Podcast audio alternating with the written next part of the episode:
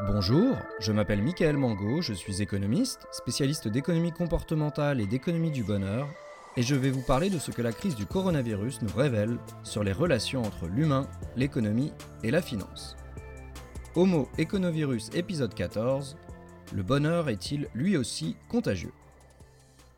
Cluster, superpropagateur, R0, le vocabulaire de la contagion ne s'applique pas qu'au virus.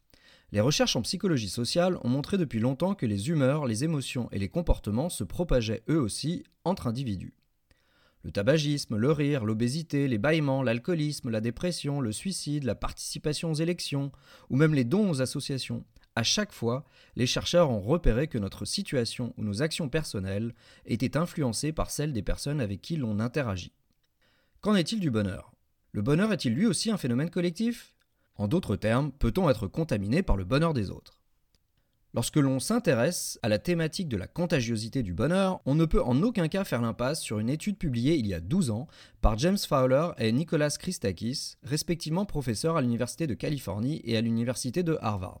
Il s'agit en effet d'une étude très célèbre qui en a engendré beaucoup d'autres depuis. Pour cette étude, les deux chercheurs ont utilisé une base de données très riche, portant sur trois générations d'habitants de Framingham, une petite ville du Massachusetts, afin d'évaluer si, dans cette communauté, le bonheur des uns influençait le bonheur des autres. Dans l'étude, le bonheur était identifié comme un état d'esprit positif, obtenu en faisant la somme de réponses relatives à quatre assertions concernant l'état émotionnel sur la semaine écoulée. Les quatre questions auxquelles il fallait donner un niveau d'adhésion étaient j'ai été optimiste quant à l'avenir, j'ai été heureux, j'ai apprécié la vie, et enfin, je me suis senti être quelqu'un d'aussi bien que les autres. Connaissant les lieux d'habitation des uns et des autres, les liens de parenté ainsi que les liens conjugaux et amicaux déclarés par les différentes personnes, les chercheurs ont pu modéliser le réseau social de Framingham et voir si, à l'intérieur de ce réseau, il y avait un mécanisme de contagion du bonheur à l'œuvre. Leurs résultats ne souffrent d'aucune hésitation. Le réseau social de Framingham est marqué par des clusters de gens heureux et aussi des clusters de gens malheureux. Les habitants semblent contaminés par leurs proches, que ce soit leurs voisins, leurs frères et sœurs ou leurs partenaires de vie. Les chercheurs ont pu observer un effet de contagion significatif jusqu'à trois niveaux de séparation. Si l'on extrapole à votre cas personnel, cela signifie par exemple que votre bonheur a une influence jusqu'aux amis de vos amis de vos amis.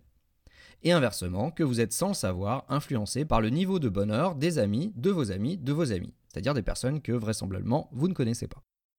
Précisément, le fait qu'un proche de niveau 1 soit heureux augmente de 15% votre probabilité d'être heureux vous-même.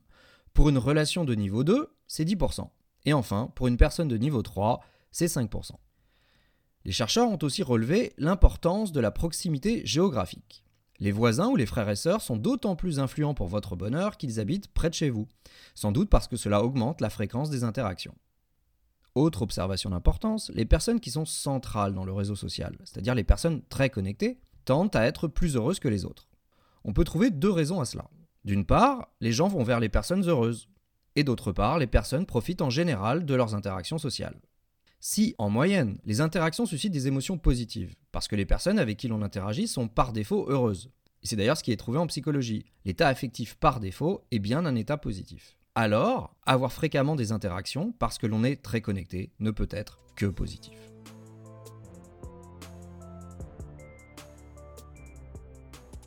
Il y a donc au centre du réseau des personnes très heureuses, qui profitent du bonheur des autres et qui vont faire rayonner leur bonheur. Très bonne nouvelle.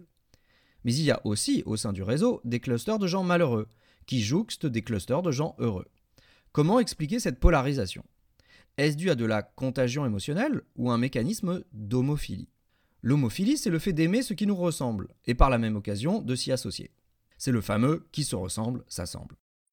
L'homophilie est très fréquente. Les gens s'associent selon leur âge, leur niveau social, leur genre, leur niveau d'études, leur origine ethnique, leur religion. Des cas moins connus d'homophilie ont aussi été détectés. On a ainsi observé que les gens s'associaient aussi selon leur taille, leur poids et le fait de partager certains problèmes, comme les migraines ou les problèmes de peau. Lorsque vous aviez 14 ans, bizarrement, tous vos amis avaient de l'acné. Aujourd'hui, bizarrement, ils ont tous de l'eczéma. Et dans 30 ans, ils auront bizarrement tous le prurite de la personne âgée. C'est comme ça, et vous y êtes un peu pour quelque chose. Alors, pour expliquer les clusters, homophilie ou contagion émotionnelle? Le suivi dans le temps des individus dans l'étude de Framingham aide à trancher cette question. Il montre que les clusters se forment parce que les émotions se répandent et pas par l'homophilie. Une personne malheureuse qui se retrouve encerclée par des personnes heureuses aura tendance, lors d'un prochain point d'étape, à se déclarer plus heureuse qu'elle n'était à l'origine. Et vice-versa lorsqu'une personne heureuse se retrouve entourée de personnes malheureuses ou dépressives. Une conséquence très pratique de cette observation est qu'il faut faire attention à bien s'entourer. Chers auditeurs, choisissez bien vos amis. Même si vous n'avez pas une nature très enjouée, essayez de vous entourer de personnes qui ont cette nature. Et choisissez aussi bien l'endroit où vous allez habiter. Des études ont ainsi montré que le niveau de bonheur des individus dans un pays ou dans un État dépendait négativement de la proportion d'habitants de ce pays ou de cet État qui affiche un haut niveau d'instabilité émotionnelle. L'un des cinq grands traits de personnalité, c'est-à-dire les fameux Big Five. Et cela demeure vrai lorsque l'on contrôle par l'effet de la propre personnalité de l'individu. Pour notre propre bonheur, la personnalité des autres est importante. De même, il a été observé que le bonheur des expatriés était à mi-chemin entre celui de leurs compatriotes restés au pays et celui des locaux dans leur pays d'adoption. Quand on émigre pour un pays, on se condamne à être influencé par l'humeur du pays qui nous accueille, que ce soit pour les émotions positives ou pour la satisfaction de la vie.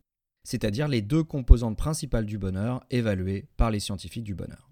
À situation identique, un Espagnol sera plus heureux s'il émigre en Finlande ou au Brésil, deux pays respectivement très forts en satisfaction de la vie et en émotions positives, plutôt qu'en France.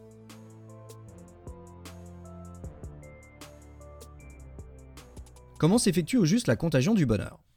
La recherche est assez bien avancée sur les mécanismes de contagion des émotions. La contagion émotionnelle se fait à la fois par des mécanismes automatiques et inconscients que par des mécanismes plus élaborés et conscients. De manière automatique, on capte les émotions des autres d'abord par de l'imitation faciale on reproduit les mimiques faciales des autres et ensuite, notre cerveau infère une émotion à partir des mouvements de notre propre visage, ce qui peut poser un problème aux personnes accro au Botox. Une étude a ainsi montré que les personnes dont le visage avait connu des injections de Botox et qui de fait étaient moins mobiles étaient au final moins sensibles à la contagion émotionnelle que des personnes non botoxées. Et c'est une étude tout à fait sérieuse, réalisée par des chercheurs de Columbia, qui a rapporté cela. Une info sur le Botox n'est donc pas forcément une intox. Autre mécanisme automatique à l'œuvre dans la contagion émotionnelle, l'empathie. À partir des neurones miroirs, c'est-à-dire de neurones qui s'activent aussi bien lorsque l'on fait une action que lorsque l'on observe quelqu'un d'autre faire cette action, il existerait dans notre cerveau un système miroir des émotions permettant de simuler l'état émotionnel d'autrui et par conséquent de mieux identifier les émotions éprouvées par les individus de notre entourage pour pouvoir mieux y réagir. Ces deux mécanismes automatiques, l'imitation faciale et l'empathie, ont la particularité d'échapper à la conscience des individus, de sorte que les individus ne se rendent pas compte que leurs émotions sont en train d'être modifiées par celles des autres. Il y a toutefois aussi des mécanismes conscients et volontaires qui contribuent à la contagion émotionnelle. On peut vouloir décrypter les émotions des autres et les comparer aux siennes. On peut vouloir par exemple reproduire les émotions d'autrui et témoigner de l'empathie dans certaines circonstances, par exemple à un enterrement. Enfin, comme l'on contamine autrui et que lui aussi nous contamine, il y a comme une boucle de rétroaction qui s'installe. En interagissant avec quelqu'un, je peux augmenter mon propre bonheur. Ainsi, les psychologues du bonheur conseillent-ils de partager avec les autres les événements positifs qui nous affectent afin de pouvoir capitaliser dessus, soit en en discutant, soit en montrant des photos ou des vidéos. Partager les moments positifs avec autrui, c'est en fait les savourer. C'est à la fois augmenter l'intensité du bonheur qu'il génère chez nous, et le faire durer un peu plus longtemps. C'est comme si on augmentait sa propre charge virale de bonheur en contaminant les autres.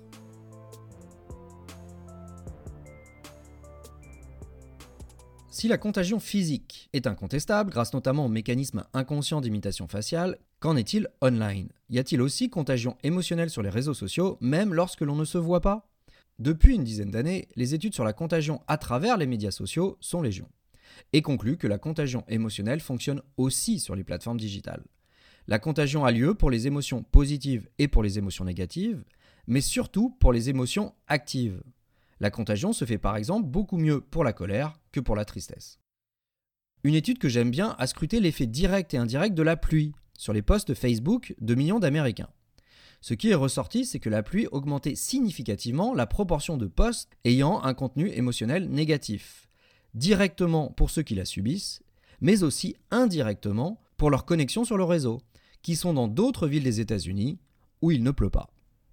Précisément, les jours de pluie diminuent de 1,2% les postes positifs et augmentent de 1,2% les postes négatifs chez ceux qui sont directement touchés. Plus intéressant, pour chaque poste négatif supplémentaire chez ces personnes, L'appui entraîne aussi 1,2 postes négatifs de plus chez leurs contacts et réduit de 1,7 le nombre de postes positifs chez ces mêmes contacts. Pour reprendre une métrique devenue incontournable par les temps qui courent, la déprime a sur Facebook un R0 autour d'1,5.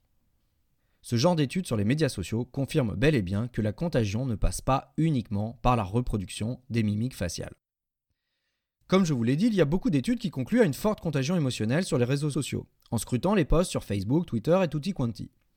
Mais il y a aussi pléthore d'études qui montrent que le bien-être est dégradé lorsqu'on regarde les posts positifs des autres sur les réseaux sociaux, à cause de la comparaison sociale. Cela a d'ailleurs fait l'objet de l'excellent épisode 6 de ce podcast, Combien faut-il vous payer pour un mois sans Facebook? Je ne peux que vous recommander cet épisode, en toute objectivité. Mais comment au juste réconcilier ces deux courants de recherche?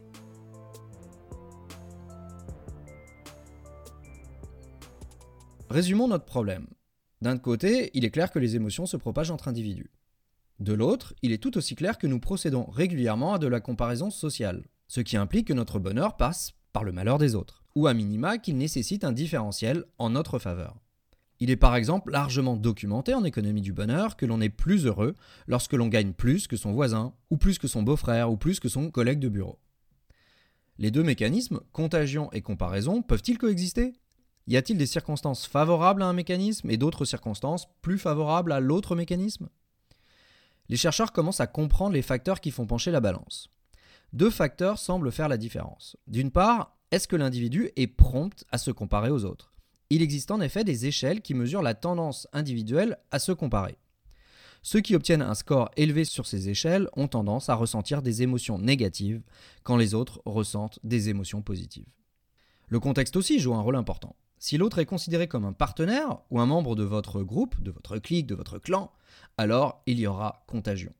S'il est vu au contraire comme un adversaire ou comme un concurrent ou juste comme appartenant à un autre groupe, il y aura au contraire comparaison et contre-contagion. Le voir heureux diminuera votre bonheur. Alors où j'enregistre, le PSG vient de se qualifier pour la finale de la Ligue des Champions. Eh bien, je parie qu'à Marseille, on ne danse pas dans les rues. L'importance du contexte est d'ailleurs particulièrement bien documentée dans le cadre du sport. Les psychologues ont pu observer la contagion émotionnelle au sein des équipes quand les membres de l'équipe visent un objectif commun, par exemple au sein d'une équipe de foot. Et inversement, de la contre-contagion émotionnelle lorsque les équipiers sont en fait des concurrents, par exemple au sein d'une équipe de Formule 1. En situation de concurrence, le malheur des uns fait le bonheur des autres. Ce que les Allemands appellent la Schadenfreude, que l'on peut traduire littéralement par joie du dommage une joie maligne en quelque sorte. Il est temps de conclure. Oublions le cas particulier où l'autre est votre concurrent, ou celui où vous avez une tendance maladive à vous comparer. Les études sur la contagion émotionnelle montrent que le bonheur est un phénomène collectif. On s'influence tous les uns les autres, positivement et négativement. Dans cette période difficile, il n'est donc pas nécessaire de répandre ces émotions négatives. En plus de ne pas propager le Covid, on peut se fixer comme objectif de diffuser le bonheur, voire idéalement d'être un super propagateur de bonheur lorsque l'on est très connecté. Et comme la contagion émotionnelle ne passe pas systématiquement par l'imitation faciale, vous pourrez propager le virus du bonheur même en étant masqué.